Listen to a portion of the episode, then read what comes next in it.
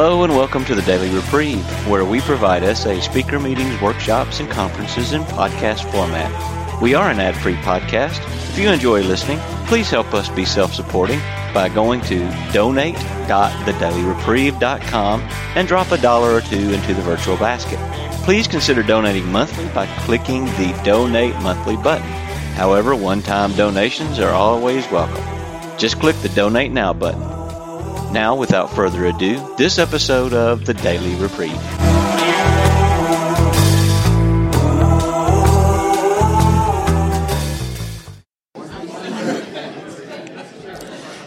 Good afternoon. Good afternoon, everyone. Welcome to this session on lust cunning, baffling, powerful, and patient. My name is uh, Simon. I'm a recovering lustaholic. I'll be facilitating this, uh, this session, joined by Curtis. Each of us will share our recovery on this topic. Then we'll take time to answer questions. Questions will be taken, taken uh, by writing on these cards. We don't have an official basket, as far as I know, to put them in. And if you wish to participate, uh, write your question on a 3 by 5 card and place it in the basket or make sure we get it. In the spirit of, fifth, of the fifth tradition to carry the message, this is a recorded session. The recording equipment will not be turned off during the session. We ask that you please silence all cell phones. All right, and uh, let us open with the uh, Serenity Prayer. God, grant me the serenity to accept the things I cannot change, the courage to change the things I can, and the wisdom to know the difference. And next we'll have the SA purpose. Sexaholics Anonymous is a fellowship of men and women who share their experience, strength, and hope with each other that they may solve their common problem and help others to recover. The only requirement for membership is a desire to stop lusting and become sexually sober. There are no dues or fees for SA membership. We are self-supporting through our own contributions. SA is not allied with any sect, denomination, politics, organization, or institution, does not wish to engage in any controversy, neither endorses nor opposes any causes. Our primary purpose is to stay sexually sober and help others to achieve sexual sobriety. It says here next, um, let's see, panelists share, and then questions are read and answered. And uh, I think Curtis was going to go first. Did you want to 15, 15 minutes, 15 minutes, and then we Okay. Okay. All right. Hey, everybody. I'm Curtis. I'm a sexaholic. Hey, uh, my sobriety date is April 1st, April Fool's Day uh, of 2009. Um, I was the fool. Um, so I, I wanted to start with what, uh, for me, what lust is. And I also want to say that um, I, a, a, good friend of mine in recovery said to me once, he said, I'm, I'm not an expert, I'm a satisfied customer. So, um, what I say lust is for me doesn't have to be what lust is for you. It's just my experience with it over um, 40 years of using it, uh, 30 years of using it, somewhere in there. Um, first of all, our first steps as we admitted that we were powerless over lust. So for us to say that um, that lust is cunning, uh, baffling, and powerful, it sort of goes without saying because um, that is what I am powerless over is lust. Um, and I, I think the other part of that piece that was was helpful for me was in the in the big book in um, let me find it here in more about alcoholism and and when I say if if I'm going to say I'm powerless over something um, in my mind that means I'm powerless I'm always powerless and there's I've got no control at, at any time but if we read the, the very last paragraph of more about alcoholism, um, it says once more. So it, he, he's about to say something that he's already said before. He says, once more, the alcoholic or the sexaholic at certain times has no effective mental defense against the first drink. And at some point in my SA career, I circled at certain times um, because I realized that I spent a acting out career and my disease let me at certain times decide whether or not I was going to lust. and that was important because it kept my hopes up that I could control this, that I could do something about it. And so when I would decide that I was going to stop acting out at certain times, a day, two days, three days, my disease said, Yeah, that's fine. You go ahead. You know, don't act out. But it always came back around and it always asked for the same thing. It always asked for more lust. Um, and so the first time that it, it came back to me and asked for more lust, you know, it's just like, you know, that's just, that's what guys do. Um, you know, it's, everybody does it um, you know, whatever, however many excuses you can come up with. And it wasn't, it, it was, I was married for 15 years and, and that entire time during that marriage, I did not want to be doing what I was doing. So, I, you know, my, my, looking at pornography, uh, compulsively masturbating, um, fantasizing about, um, pretty much everybody I met, but in particular, um, friends of my wife. So um, I tried, you know, all of the. I, I changed jobs, moved, diff, you know, to different states, um, just like the big book says. I I tried those solutions and they didn't work. But so. for me, what's helpful is it, it's great to sort of be um, to to be to sort of have some confirmation in the literature, but but really what is helpful to me is to hear specifically what lust is, and I think that that's key to me because I can I can go to a year's worth of SA meetings and say absolutely nothing about lust. Because I can use recovery jargon like act out, uh, lust trigger, um, what's um, nocturnal emissions? That's one of my favorite ones. Um, and I can never, I, I never get anywhere close to talking about what's really going on in my head. And it's not, it's not acting out. You know, lust is not the masturbation. It's not the sex. It's not the pornography. Lust is the, the um, the White Book says it's a it's it's using a natural thing for an unnatural um, purpose, and um, so I was in a constant fantasy. My my lust is falling in love with um, the person in the car next to me as I'm driving to work, um, because they had a certain haircut, they drove a certain car um, they walked a certain dog. Um, so I, I, was willing to enter into a relationship because of the type of dog that you had, or the type of pants that you wore, or the smell of your perfume. And um, it was never about another person. So whether whether I act out with another person Lust was never about the reality of another human being.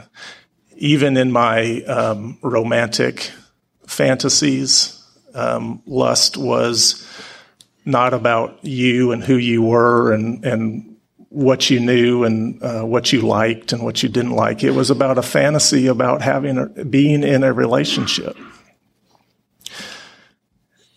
and that other person just happened to be there. I, I, I, created the fantasy of wouldn't you know what what would it be like to come home to this person? You know what would it be like to sit down for dinner with this person? What would it be like you know to travel the world with this person? Um, and i i would fool myself into thinking that that was because I, I was I got divorced when I first came into SA, so I spent the first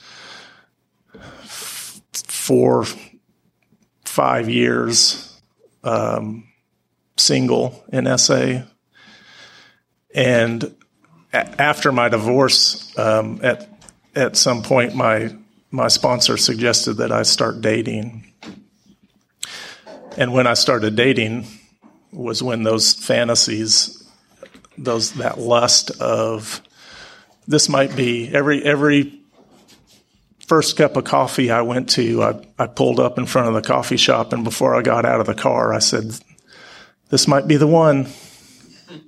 You know, this might be my future wife.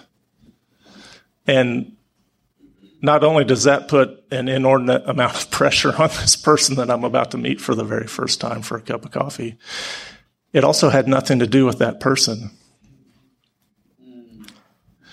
Um, and it was all about the the lust of being in relationship. Um,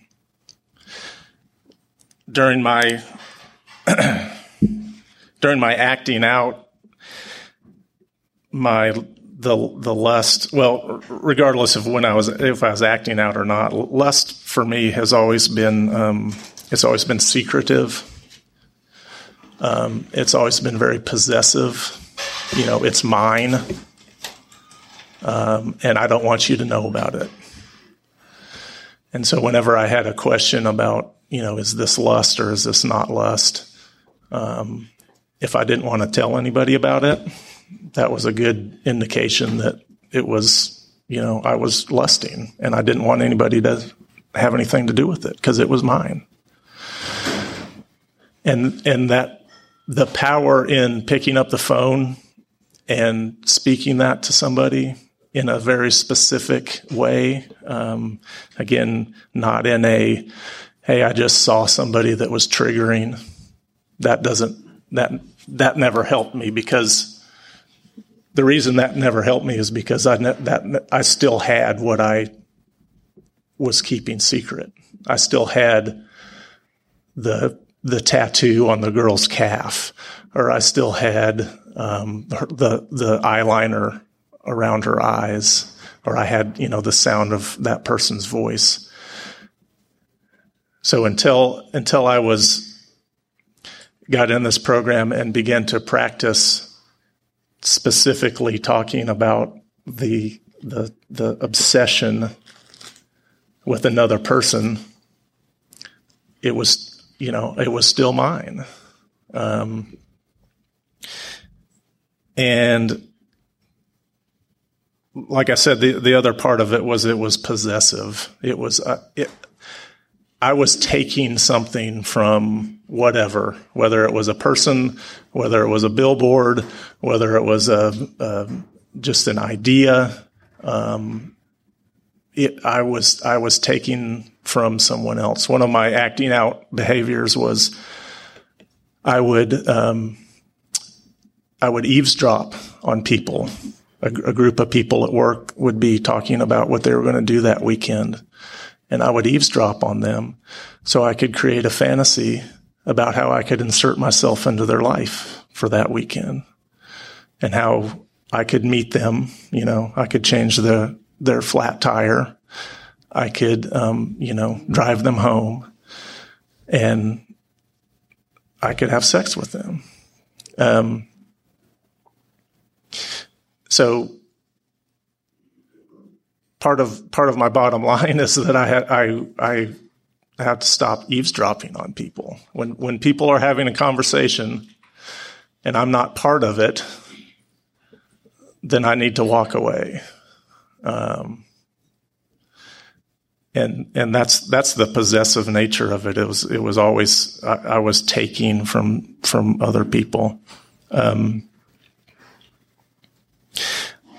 the the last thing that I think I'll try to cover here about lust was is the is the actions that that I can take um, because I've I've already admitted that I'm powerless over lust. So what do I do? Um, and oftentimes I fall into the trap of that the program of SA is going to help me out. You know, I'm going to learn. I'm going to. I'm going to be able to say enough prayers.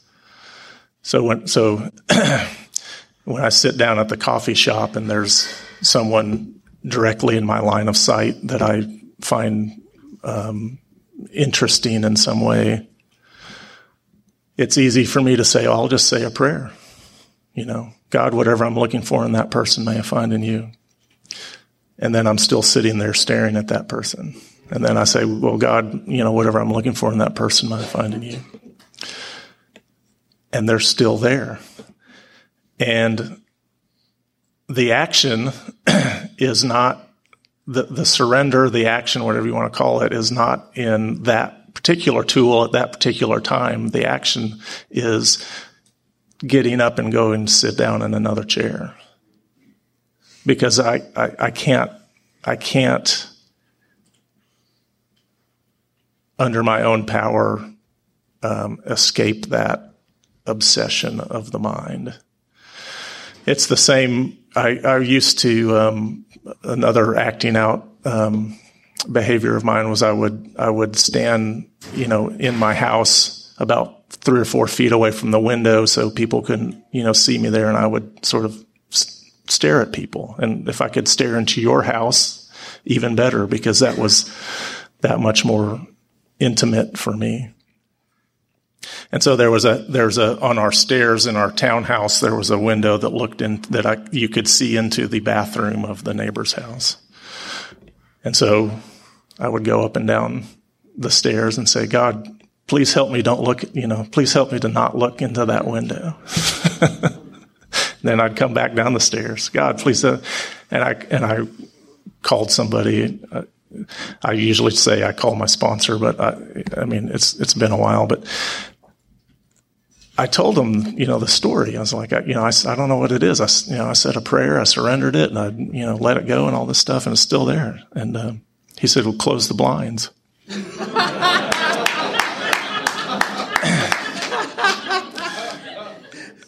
And that was the power, that was the action, that was the surrender that I, that I have to, that's the approach that I have to take with lust. Because, like I said, I'm powerless over it. And I can't fool myself into thinking that I can come into SA and learn enough recovery tools to, to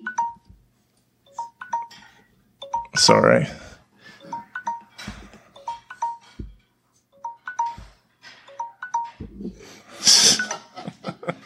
there we go. I'm powerless over my timer too, apparently. Um, seemed like there was one other thing I was uh, I wanted to hit, but apparently my time is done. So thank you very much.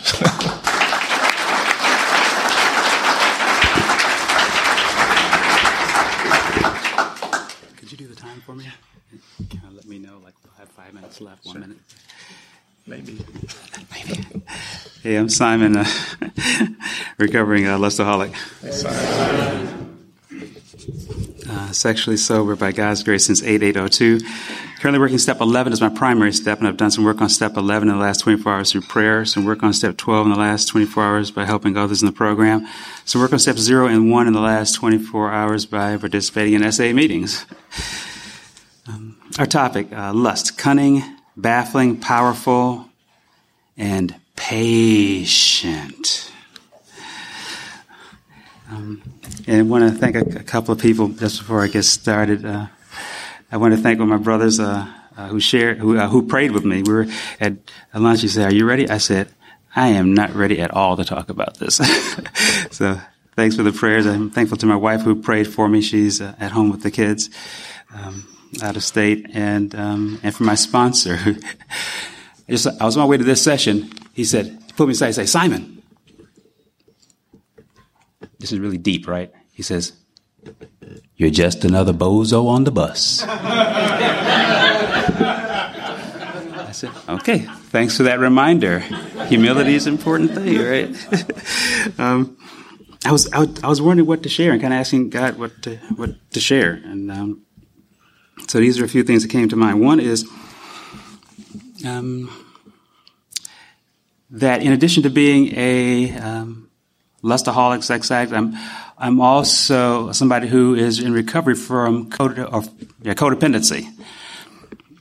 And I started Al Anon before this program, and I still go to those meetings every now and then.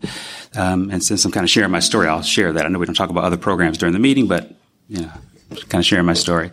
Um, so codependency is part of my uh, my story, my journey.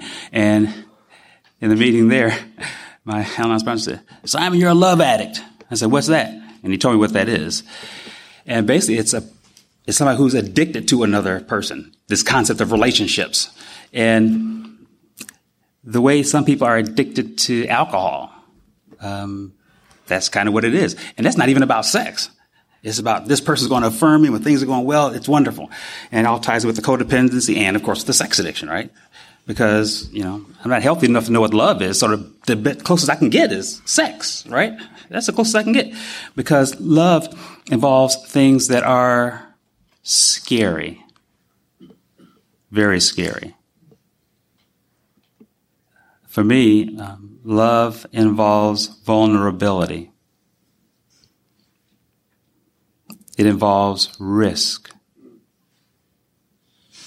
It involves great fear. It involves turmoil. It involves angst. And thanks to recovery, it involves joy. And recovery is a great place to be. so, um, lust, cunning, baffling, and powerful. Um, I grew up in an alcoholic home with two alcoholic uh, parents who had uh, their own challenges. And thanks to this program, I can honestly say that, of course, I always loved my mother, but I can actually say that I loved my father and made amends to him prior to him passing away. And that's important because it's important for me to own my story. All of it, even the parts I used to be ashamed of, right? There was another session on shame earlier, right? I have to be proud. I have to accept all that and I have to own that. Because if I don't own my story, my story owns me. If I'm going to be happy, joyous, and free, I have to own my story. So, part of my story, I've been engaged three times. Now, out of respect to these young ladies, I number them. So I was engaged to woman number one for seven years. And I knew, absolutely knew that she was perfect because, well, first of all, she was really smart. And the other thing is that she was cute and she ignored me in an interesting, got to overcome the challenge way, get to know her. Right? It's like, this is a challenge. That lasted for seven years, uh, the relationship. And one of the key things that came out of that, because God has a way of teaching me some, some things, one of the key things that came out of that is that we were like, oh man, you know, my faith tradition, I'm not supposed to have sex until I get married, and most faith traditions are that way, right? and um, I was like, man, I'm feeling guilty because, you know, um, I was about to say lost my virginity to her, but you know, when you give it away, you can't say you lost it, right? I'm like, this sex thing is wonderful. This is what love is. And um, I remember uh, thinking, I, I, got to fix her because, you know, I'm feeling guilty. I got to marry her because I want to be married anyway. I got to fix her. You know, she got some problems, so we went to the counselor. And um, I said, you know, the, the only issue is that, um, you know, you know, I, I, I, I told the counselor, that she has this problem that we have to get past. I'm, I'm, I'm, willing to work. She can stay home with the kids when we get married. That's fine. All I want is sex three times a day. That's all. And she's like, oh, what? I can't do that. And, and, I'm like, what's the big deal, right? I'm serious. What's, what's the big deal? If you love me, that's what you do, right? Because, you know, I didn't know what real love was. I'm a love cripple. So all I know is if we're having sex, that must mean that we have love. And my fiance was like, I can't do that because she had enough integrity to say if she agrees to something, she's going to do it, right? And she's like, I'm not going to agree to that. And I'm like, what's the problem? That didn't last, okay? So there's woman number two. So I got another hostage, right? If you're going to go down, take somebody with you, right? So I got another hostage. And uh, that one lasted for um, five years. Yeah, that one lasted for five years. And that one blew up too. Yeah. But I learned some things. That's what got me into uh, Al Anon, my first program, because I'm dealing with the codependency. Uh, that didn't work, and then I got into SA, and then I got uh, the, the, third one, and with the third one, there was no sex because I realized I'm sick. And my got SA sponsors like, you can't do that. You're not healthy enough to do that sort of thing. And uh, of course, that one fell apart too, but at least it was sober, right? And um, I was given, I wasn't given permission to date for a while, okay? Because like you're not healthy enough to do that. and um, then what happened is that, what are we looking like? Okay. And then after after getting uh, some sobriety, uh, which was really hard for me, um, I was told uh, get rid of everything that involves sex because you're not healthy enough for that. You know, get rid of all the stuff out of the house. And I said, what about this thing? You know, it has instructions about how to do things when you get married. He said, you don't need that. You're not married. Get rid of that. And then I'm like, oh man, there's just like nothing. And it's like, it's kind of like, oh man. And then I started going through uh, withdrawal. And for me, withdrawal was very intense. It was very intense. And I didn't realize what the addiction was doing to me, but when I, when I stopped acting out, I could feel things. I felt like, um, they were like bugs. I felt like bugs were crawling on my skin. And I was just scratching, and, and I got like these rashes where I'm peeling the skin away. And I went to the doctor because too ashamed to tell him what was happening. I, I knew it was like withdrawal, right? Because what happened is I would, um, I could hear my breath. I could, um, I could feel the sweat beginning. And normally what happened is I'd act out right immediately. So I never had to feel that stuff, right? I never had to feel that. And now I'm feeling this stuff. And he gave me something for the rash and stuff, stuff like that. But um, feeling that was, was, was pretty painful. Uh, so I got sober and um, then I, I met somebody really, really special. And the reason I know she was special is because my sponsor told me years before, Simon, you know, you keep attracting these crazy women because you're crazy. So when you get sober, I want you to have this list of characteristics you're looking for in, in a wife, right? And I, I, did that. I was sober. I looked at it. He looked at it. I had the counsel look at it. And they said, wow, this is really healthy. And I met someone who had all of those characteristics. And because I am um, a love addict, um, uh, we, I'll just put it like this. I studied her for about a year, okay? We worked at the same place, and we'd go out in groups because I didn't feel safe enough to not because we'd have this thing like I'd be thinking, oh, she's the one. We're gonna get married. We're gonna have kids. We're gonna. That's the love addiction, right? That's this codependency. She's gonna make my life wonderful. She's gonna give me all the love my parents never had time to give me, right? Like, so I had to get out of that. The way I got out of that is I called it the buddy system. So when we go out, I'd say, oh, you gotta you gotta pay your own way. What? I said, I said, yeah, because then I start to think, oh, this is a date. If it's a date, it's leading this romantic stuff, and I start getting carried away in my head and all this, and um, we eventually got married. I remember her telling her girlfriends, I don't know why I put up with him. Can you believe I had to pay my own way to the movies? I said, sorry, honey, you know. Um, it was, it was, it was a journey, but, um, I knew for me the, the intensity, the intensity, I had always substituted, um, intim- intensity for intimacy. Because intimacy is scary, but intensity, that's the addiction, you know? And even if there's no sex involved, I'll get the stuff going in my head. Oh yeah, we're gonna get together, we're gonna have kids, she's gonna meet all my needs, this is wonderful. So, um, um, there's no hand holding. It was pretty, it was like being with a good friend who you can't have sex with, right? uh, um, I remember, uh, wow, I remember the day that I knew she was to be my wife, and um, that was powerful. Um, After I asked her to marry me, I kissed her for the first time. I'll never forget that. Pure joy. No lust. No, what's next? What's this leading up to? There's none of that. Being in the moment. Um, yeah, recovery is a great place to be. I remember uh, there were, um, gosh, being able to see God's power and, and still knowing that I'm flawed. Lust comes through in lots of different ways. Lots of different ways. Um, um, but I still had fear. When we got married, what happened is, uh, you know, we, we got married and, you know, I'd been like, oh man, I'm not supposed to have sex. But I've been told it's okay now. It's like, and there was a lot of fear there. And in my head, I'm like, I don't, I don't know what to do. I used to know what to do. I don't know what to do now. And walking through that fear together. Not long ago, um, not long ago, um, my sponsor had me doing some work on uh, sloth and procrastination.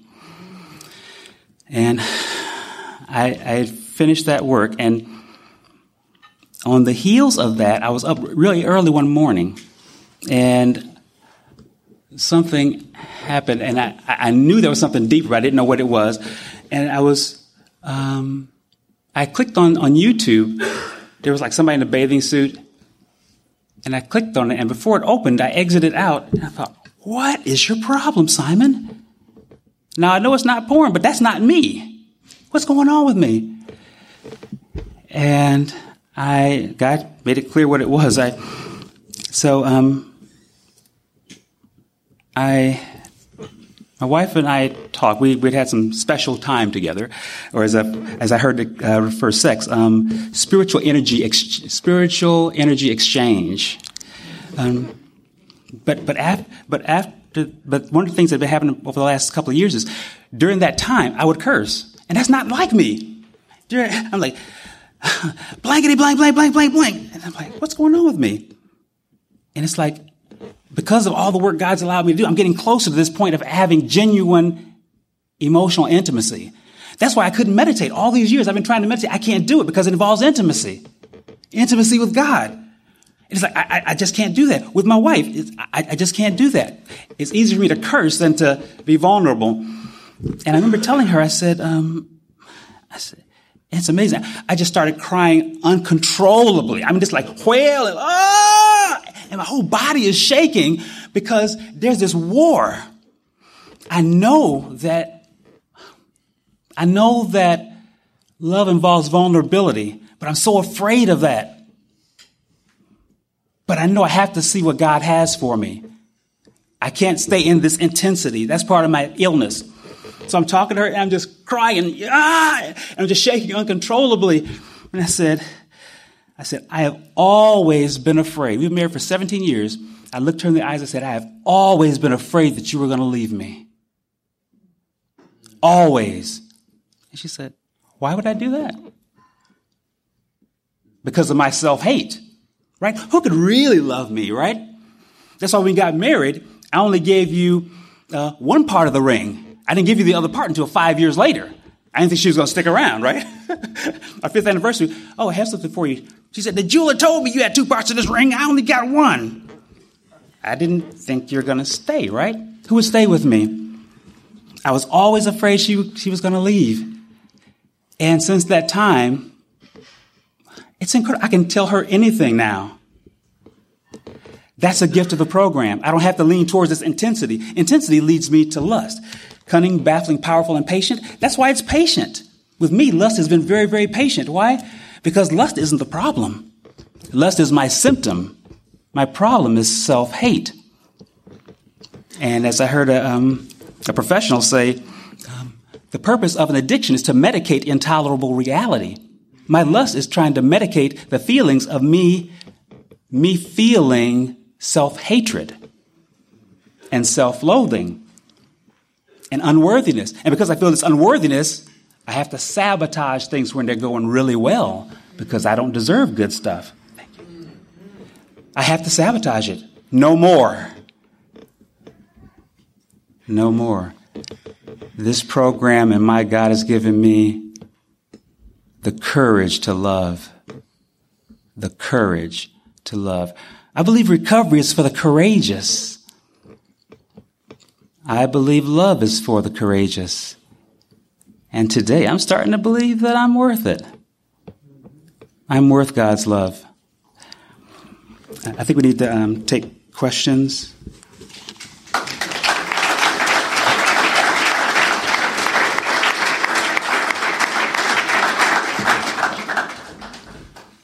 so far. You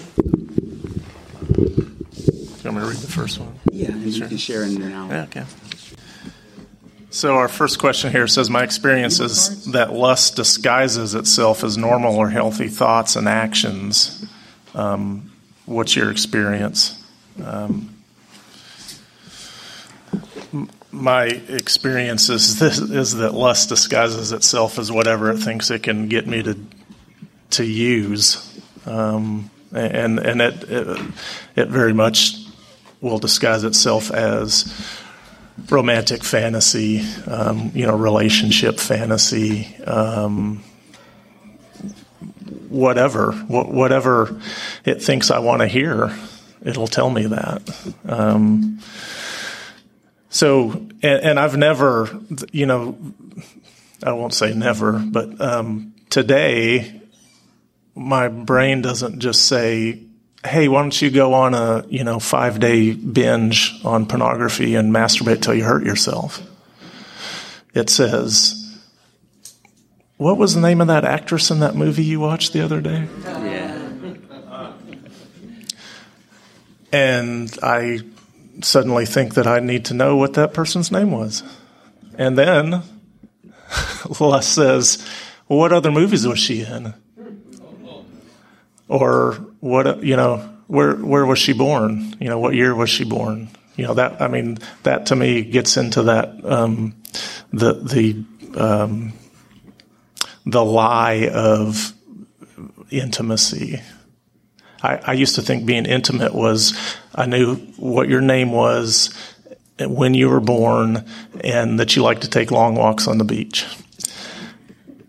And I'm in. You know, we're we're committed. and um, reality is nothing like that. Uh, and I, I, I, won't even say that reality is. Um, sometimes it's not better than that. You know, lust is easy because that's all I need. That's I need a name and a picture of you naked. Um, reality is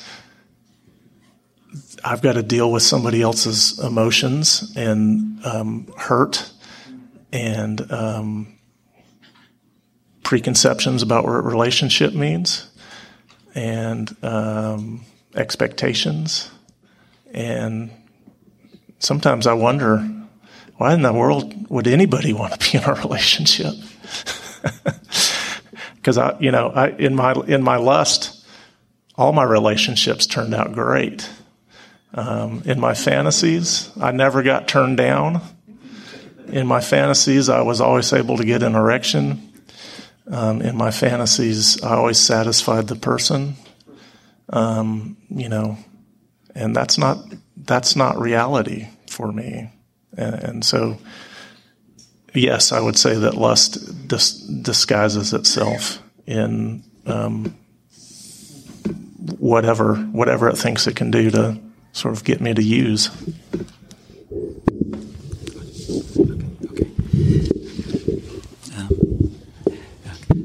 I'll get my two cents about this also. Uh, less disguising itself as normal, healthy. Yes, and if it doesn't, I'll justify it. I'll justify it. So, um, with each of those young ladies, what happens is that, man, if I see the truth, I got to give this up.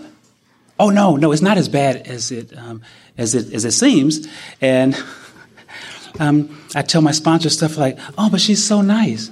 What's that got to do with anything? What's that got to do with anything? I mean, seriously. this got, this got nothing to do with anything. Um, so I tend to see what I want to see. as I get healthier, I want to see other things. Okay. If in my sickness, I want to see stuff that'll trigger my lust, where I won't have to do the hard work. I don't have to be vulnerable. I want somebody, in fact, um, my sponsor once told me, in fact, my sponsor said, Simon, that is the sickest thing you've ever told me. This is the thing that I told him that led to that comment. I said, you know, I said, you know, I said, man, I think I just need to find the nymphomaniac. He said, Simon, that is the sickest thing you've ever told me. Like, even I've told him some stuff that is, that is incredibly shameful, incredibly. He never said that except when I said that. Because what that says is, oh, you don't want to do the work to get better. Um, let's see, maybe I'll. Um, I recognize that my lust isn't about other people, but about me. What I'm unclear about is what appetite am I trying to use lust to satisfy? Oh, good. My question How do I discover what I'm really looking for and how to satisfy that longing? Oh, okay, great. An analysis. What I, am I'm like an analytical guy. So once I get the data, I have to know what to do with that because there's for spiritual growth. There's always the remedy. The true remedy is always emotional and always spiritual. See, I can do the head work like the two plus two is four. Um, you know, uh, four times four is sixteen. But the emotional work is um, four times four is sixteen. Okay, you've been married to uh, you've been married to your wife for 16 years.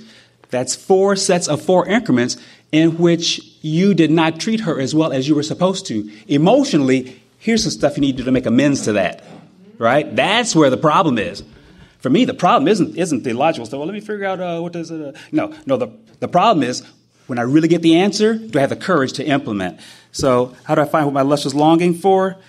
What I'd start with is what am I longing for? I'd write that down. These are my patterns, because I actually do that, okay? These are my patterns. I, I lust after this, this, this, this, this, and this, and I share it with somebody. I lust after this, this, this, this, this, and this. What characteristics do they have in common? Ah, this, this, this, this, this, and this. Now I'm, I started here, and I'm getting more narrow, right? Now, what do these things have in common? Oh, these things. Oh, it's about this. And then when I get that answer about, oh, this is the real issue, that's the hard part. The easier part is the analysis because if I'm willing to work the program, I'll share that in meetings.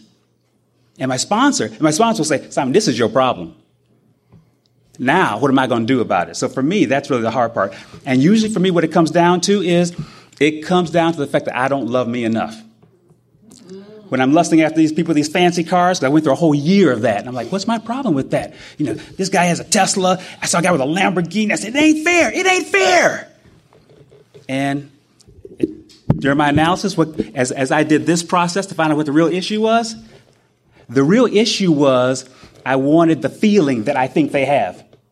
I saw a guy get out of one of those cars. He's like, yes, yes. Yes, I've got a Ferrari. Yes, I'm the man. I got the Ferrari. Don't you wish you had a Ferrari? Look at me. Look at me. I'm the man. That's what I imagined, right? And what I want is I want that feeling. I can get that feeling. But I need to get that car. I'm mad at him because he's got that car. If I had that car, I'd have that feeling. I'd be the man. I'd be important. I'd be special. Yeah, look at me. I know you wish you were me.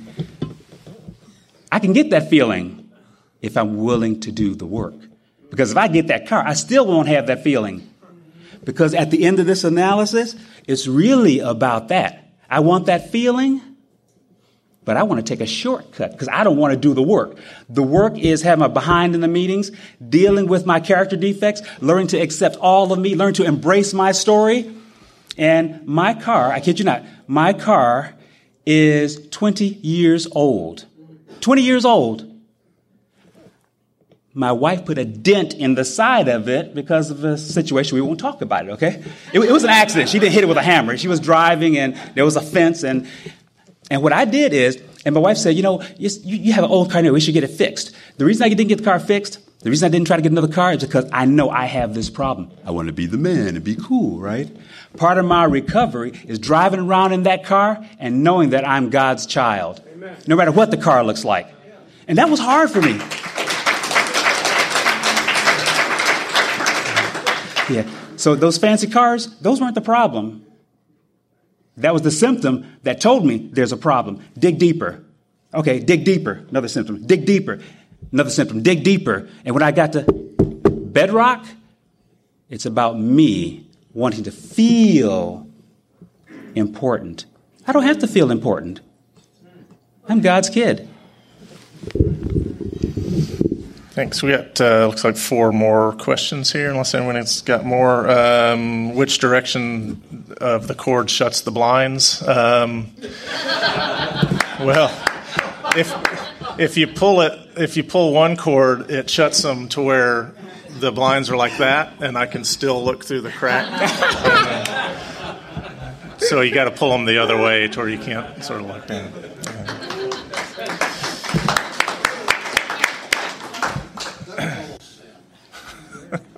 Check. you want to do that one? Oh. Uh, how can we lust? How can lust be tamed? Oh, how can lust be tamed to prevent a relapse?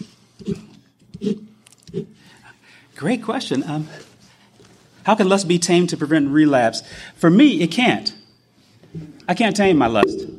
Uh, yeah, I, I, I, can't tame it. Um, my lust was not meant to be domesticated. Um,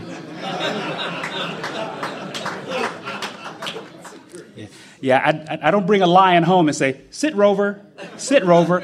I'll be Rover's lunch, okay? Um, um, my, um, oh, there's a question? In the, I'll be with you in one moment. I just need to finish this one, okay? I did see your hand, though. I wanted to recognize you, okay? Um, Harvey, who's my, I guess, great, great, great, great grand sponsor, I remember calling him once when I was in the middle of this. And I said, Oh, I said, Harvey, Harvey, I, am lusting. I saw this woman, and oh man, I, I, was staring at her. Oh man. He said, Great. Well, thank God you remembered that you're a lustaholic. It's a blessing that that happened to you. I'm like, not what I wanted to hear. so I don't, I don't prevent, uh, how can lust be tamed to prevent relapse? I can't tame lust. And I don't know how to switch off, switch that off, but I do know how to do this. I do know how to, because I'm really good at focusing, right? I'm a lustaholic. When I lock on my lust, it's like boom, right? Like, uh, like the fighter jets, right? You got radar lock, heat seeking missiles, like, it doesn't matter where you go, I can follow you, right? Because that's what my lust does, right? I can divert my attention to something else. I can lock in on something else. So that I can do. So what I do is I lock in by making a phone call. And that, if I don't feel better, I make another phone call. There was a day um, within like a year and a half ago, and this wasn't even lust, this was anger. I called, I kid you not, I called 20 people that day. 20 people. Because I wanted to be free. And that's what it takes, that's what it takes. So that's how I prevent relapse. All right. Uh, it says the next question is um, in addiction and in addiction and love addiction speak to being lusted after and what that looks like. Um, well, for me, it looks like um, I used to. I used to. Um, this is when I. I had been divorced and sober for a couple years, two or three years. I would go to a coffee shop and I'd go get a cup of coffee and I'd, you know, sit in the corner at a table with my arms crossed and a scowl on my face. And I would wait for, you know, the woman of my dreams to come up, um, you know, and talk to me. And, um, I, I wanted someone to pay attention to me. And I sat in the corner like a two year old waiting for somebody to do that. Um, it, it's it's the the the idea that someone thinks that I'm attractive or valuable or interesting is is just as powerful as the idea of climbing into bed with somebody. Um, I when I was when I was acting out, um, my the, I told myself that the the the most important criteria that I look for in a woman was if they found me, you know, desirable. the rest of it could be we could work the rest out later. Um, so as long as you found me interesting, that was I needed so little. You know, I, I'm a uh, like Simon said, I'm a I'm a love cripple. I'm a I'm addicted to love, and I need so little to run with. You know, I don't even I, I don't even necessarily need you to lust after me. I just need you to. Uh, I spent a lot of time in the Starbucks because I didn't know what else to do for several years. So um, I, I remember going and ordering coffee, and the and the young lady smiled at me and asked me how my day was, and I was like, "Oh my God, you know, she is into me." you know how how wonderful this makes me feel. And I ordered my coffee and I stepped over to the side to wait for it. And then the next person came up and they and she said, "How's your day going?" And I was like, "Wait a minute." am I not special? You know, what what about us? Um, and, and I mean, it's it's whatever you want to call it, whether it's to be lusted after, to lust after, it's all the same. It's all the same. It's it's me trying to get something to to fill me up, um, and it's all very powerful. Our sister over there? Okay. All right.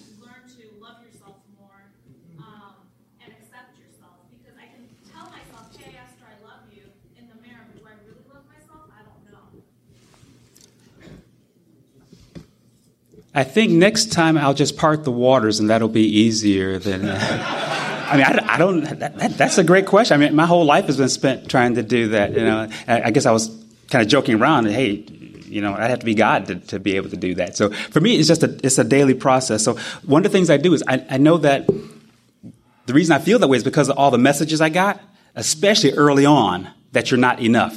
You know, you're just not good enough. And um, what's our time? like? And um, is really interesting is that um, through some of the, the research I've done on this, even even children who are not old enough to speak, and I know this because you know as a as a dad with you know young children, it was so important for me to make sure they got attention. But even children who cannot speak in research, what, what we know based on research is even those children know if they're loved. Because parents, if you have young children, what happens is when you hear them cry, you know if it's a serious cry or if it's just like they're cranky. I can tell, I know. If you know your kids, you know, right?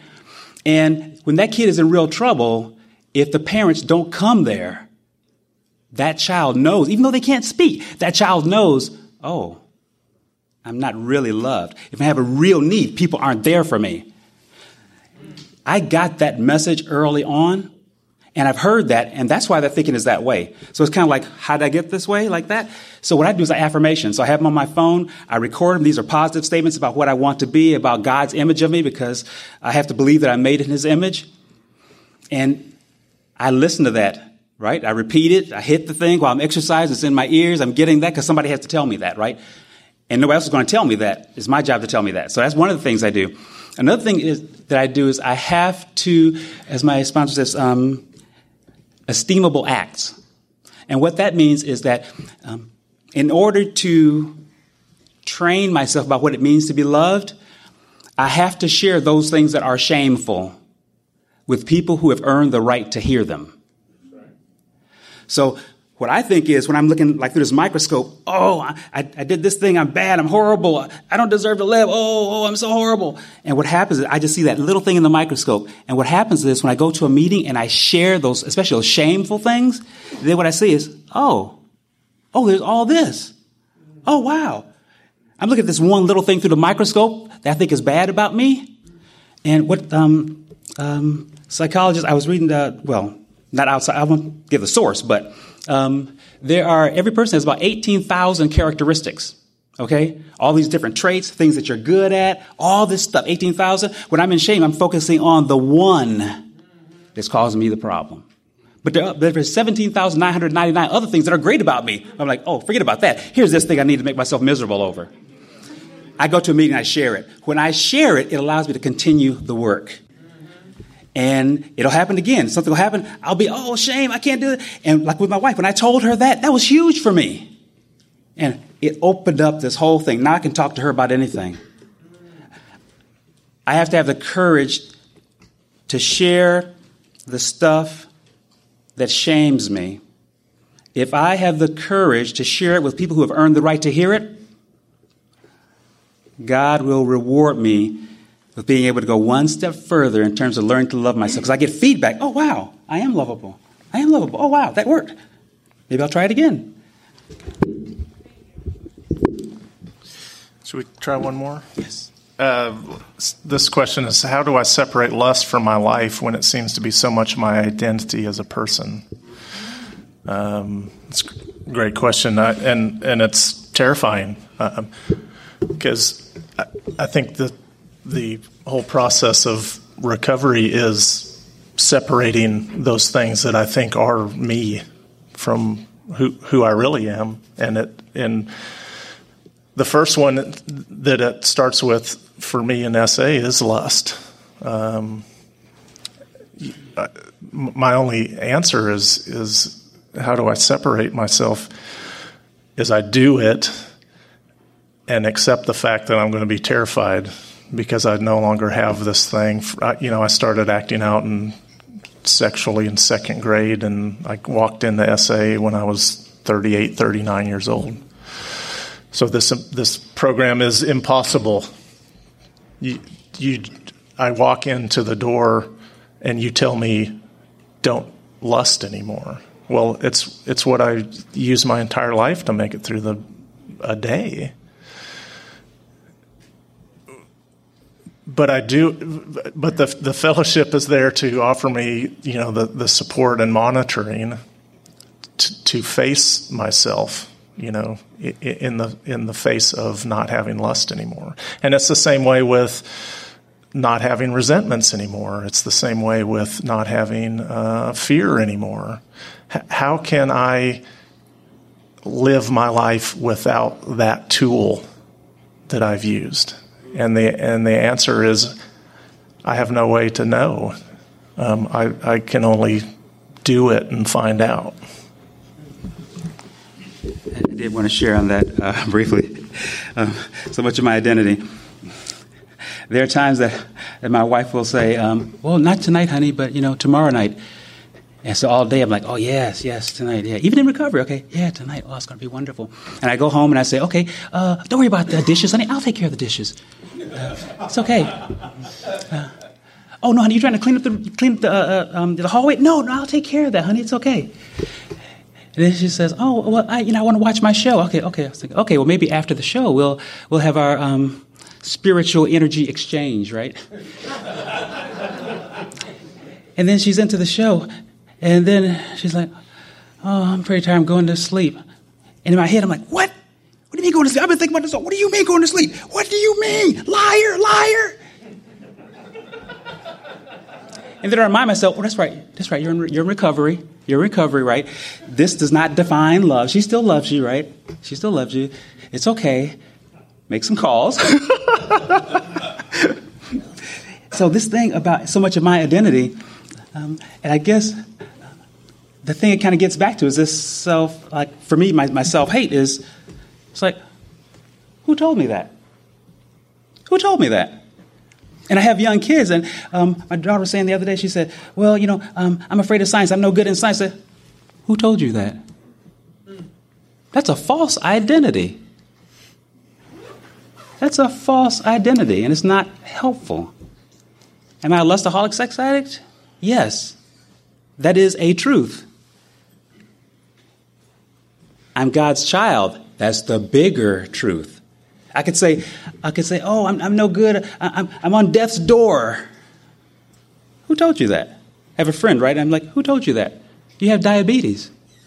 The bigger truth is, you're a healthy person who does what you need to do. You're not going to die tomorrow. Who, who told you that, right? So with my kid, I'm like, who told you that? So the bigger truth for me is that, yeah, I'm a lustaholic, but the bigger truth is I'm God's kid and I have a program. God gave me the program and I'm willing to work it. So um, that identity, uh, so for me, that's, that's a false identity when that comes to mind. Should we close? Yeah, I think we have to. Okay. Did you want to do the closing? Sure. All right. Um, anything you have heard at this meeting is strictly the opinion of the individual participant. The principles of SA are found in our 12 steps and 12 traditions. And if we could all stand and close with the third step prayer.